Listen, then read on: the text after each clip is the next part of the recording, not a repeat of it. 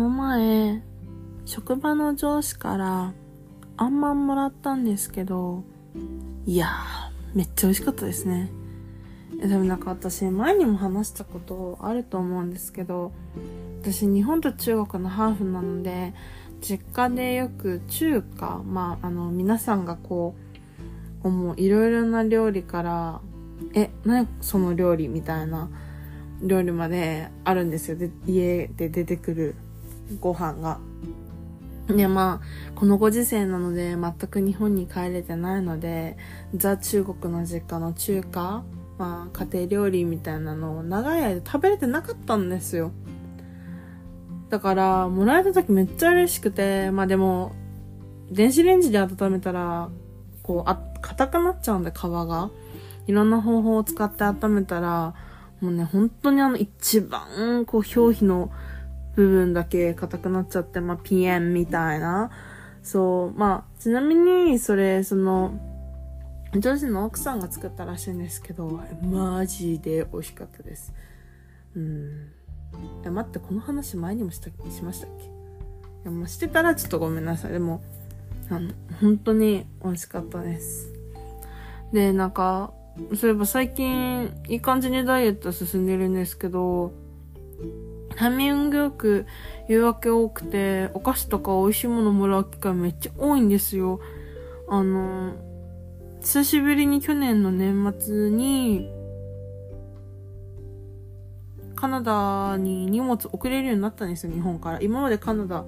に物送れなかったんですよ。日本からだけなのか、その、どこからカナダまでなのかよくわかってないんですけど、もう本当に1年、2年近く物を送れなくて、だからなんか親からも荷物届いたんですけど、私お願いした分の荷物プラスアルファなんか、期間限定、秋冬の期間限定の日本のお菓子めっちゃ送ってくれてお母さんが。もうね、超うまい。なんか栗味のもの私大好きで、そう、もう、栗のエンゼル、エンゼルパイじゃない、何でしたっけ？チョコパイっていうんですか？食べたりとか、なんかポッキーとか、なんだっけ？あの、トッポ？とか、いち、いちご味のトッポとか。もう、美味しい。日本のお菓子なんであんな美味しいんでしょ？う本当に。なんか、あの、前にも言ったと思うんですけど、私、昔、そのフレンチカフェ、クレープ屋さんで働いてて、で、まあ今辞めちゃったんですけど、そこに、こう、冬の秋から冬にかけて限定で、まあ、栗味のクレープがあるんですよ。もうそれもまた美味しくて、本当に。なんで美味しいものいっぱいあるんでしょうね。こんなダイエットを頑張ってる時期に、もう本当に。うん、誘惑が多い。もう困っちゃう。本当に。あと、この前、夜中に同僚の子から連絡来て、なんか急にその内容が、仕事の、仕事服仕事着貸してって言われたんですよ。で、その時ちょうど仲いい友達で電話中だったんですけど、なんかその、えっ、ー、と、友達電話してた子も、その服買いたいって言った友達を知ってるので、その子と電話の中で、なんで服借りたいんだろうってなって、まあなんか、理由を聞いたんですよ。え、なんで服借りたいみたいな。で、なんかその時教えてくれなかったんですよ。なんか教えてくれないみたいなことを言って。で、次の日教えてくれるっていうことだったので、まあその日は急いで服洗ったんですよ。ないです私、その仕事服2着しかないから。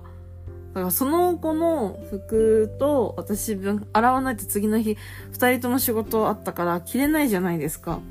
で、まあね、もう真夜中ですよ。夜中にせいせと洗濯機回しましたよ。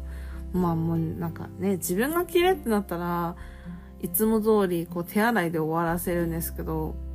その子に臭いとかね、汚いとか思われたくないから、いつもの2倍近くアロマジェルを入れましたよ。あの、シャシャシャシャシャってやつあるじゃないですか。なんか、ビーズみたいな。アロマ、なんて言うんでしたっけ？なんか匂いのビーズみたいなやつ。あれめっちゃ入れましたね。本当に。もう匂いつけ、匂いつけ、匂いつけ、つって。やだ、臭いと思われたくないみたいな。こいつ、こいつに借りた服めっちゃ臭いやんみたいに思われたくないんで、めっちゃ入れました。で、そのお礼で、なんか、日本のお菓子をちょうどタイミングよく持ってて、なんでこう、な、なんで、なんでだろうね。なんか、ちょっと、なんか日本のお菓子めっちゃ持ってるみたいな。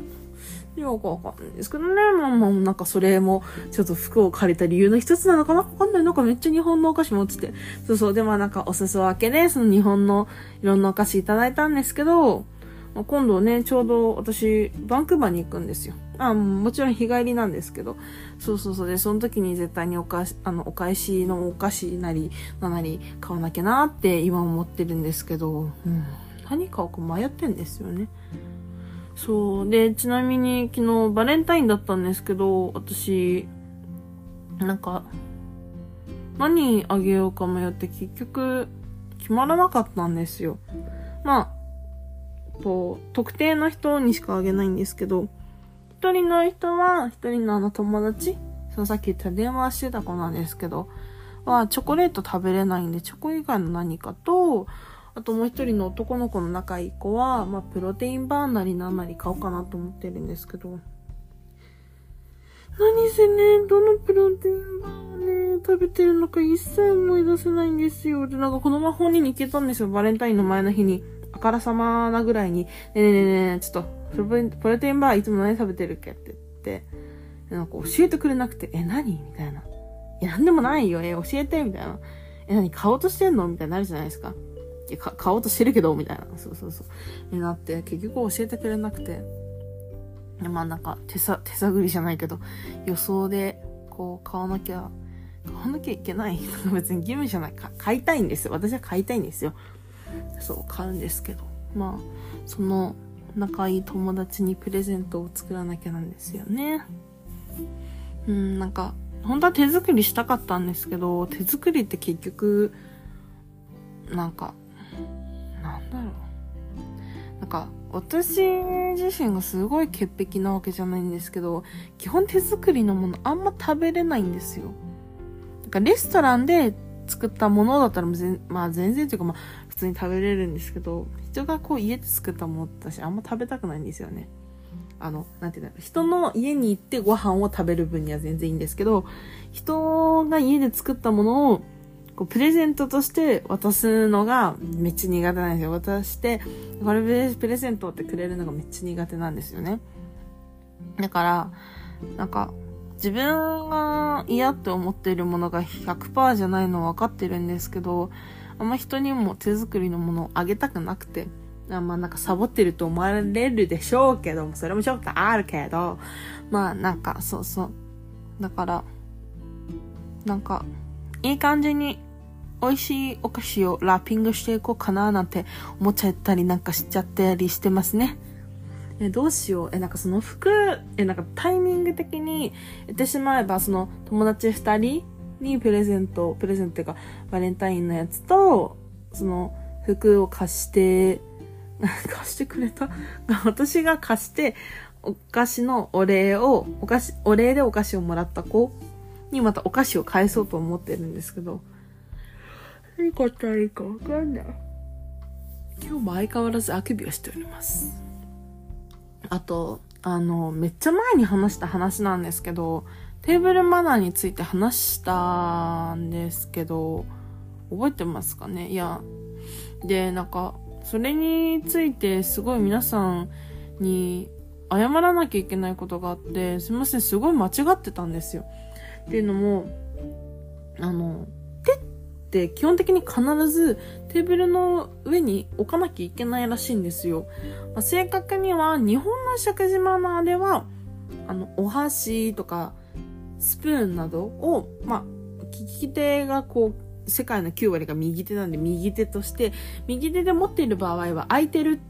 左手は器に添えるか持ち上げなきゃいけないじゃないですか。で、多分皆さん幼い頃に左手をテーブルの下から出して食べなさいって教えられてた方もいると思うんですけど、左手をテーブルの下や、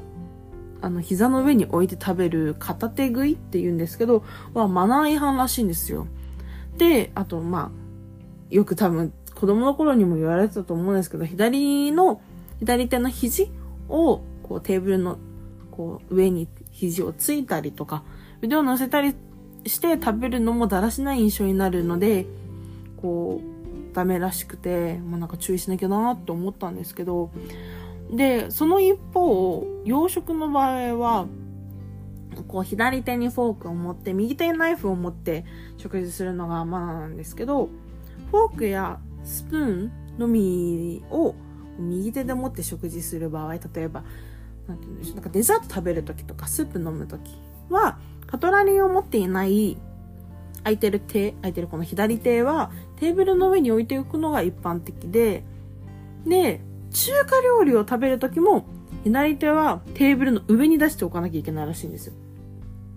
ただ、アメリカの食事のマナーではカトラリーを持っていない左手は、テーブルの下に置くのがマナーらしいんですよね。いや、私これ、いやもうわけわかんないと思って。で、あの、韓国の場合は、これまた、ああ、と思ったのが、いや、ドラマとか、韓国ドラマとか見てた皆さん、あ、確かにって思うと思うんですけど、左手は膝の上に乗せておくか、器に左手を添え、添えるのが一般的な食事マナーとされているらしくて、いや、なんか、本当に国によってマナー違いすぎてガチで困ると思ったんですけど、なんかちなみに私も最近よく韓国料理食べに行くんですよ。もうほんとしょっちゅう食べに行くんですけど、韓国ってまあ持ち上げちゃいけないじゃないですか。だからめっちゃ困るんですよ。でも私の友達、ちゃんと韓国料理屋さんに行ったら持ち上げずに、ご飯食べてて、なんかその国のマナーに従ってて、めっちゃ偉いなって思うんですけど、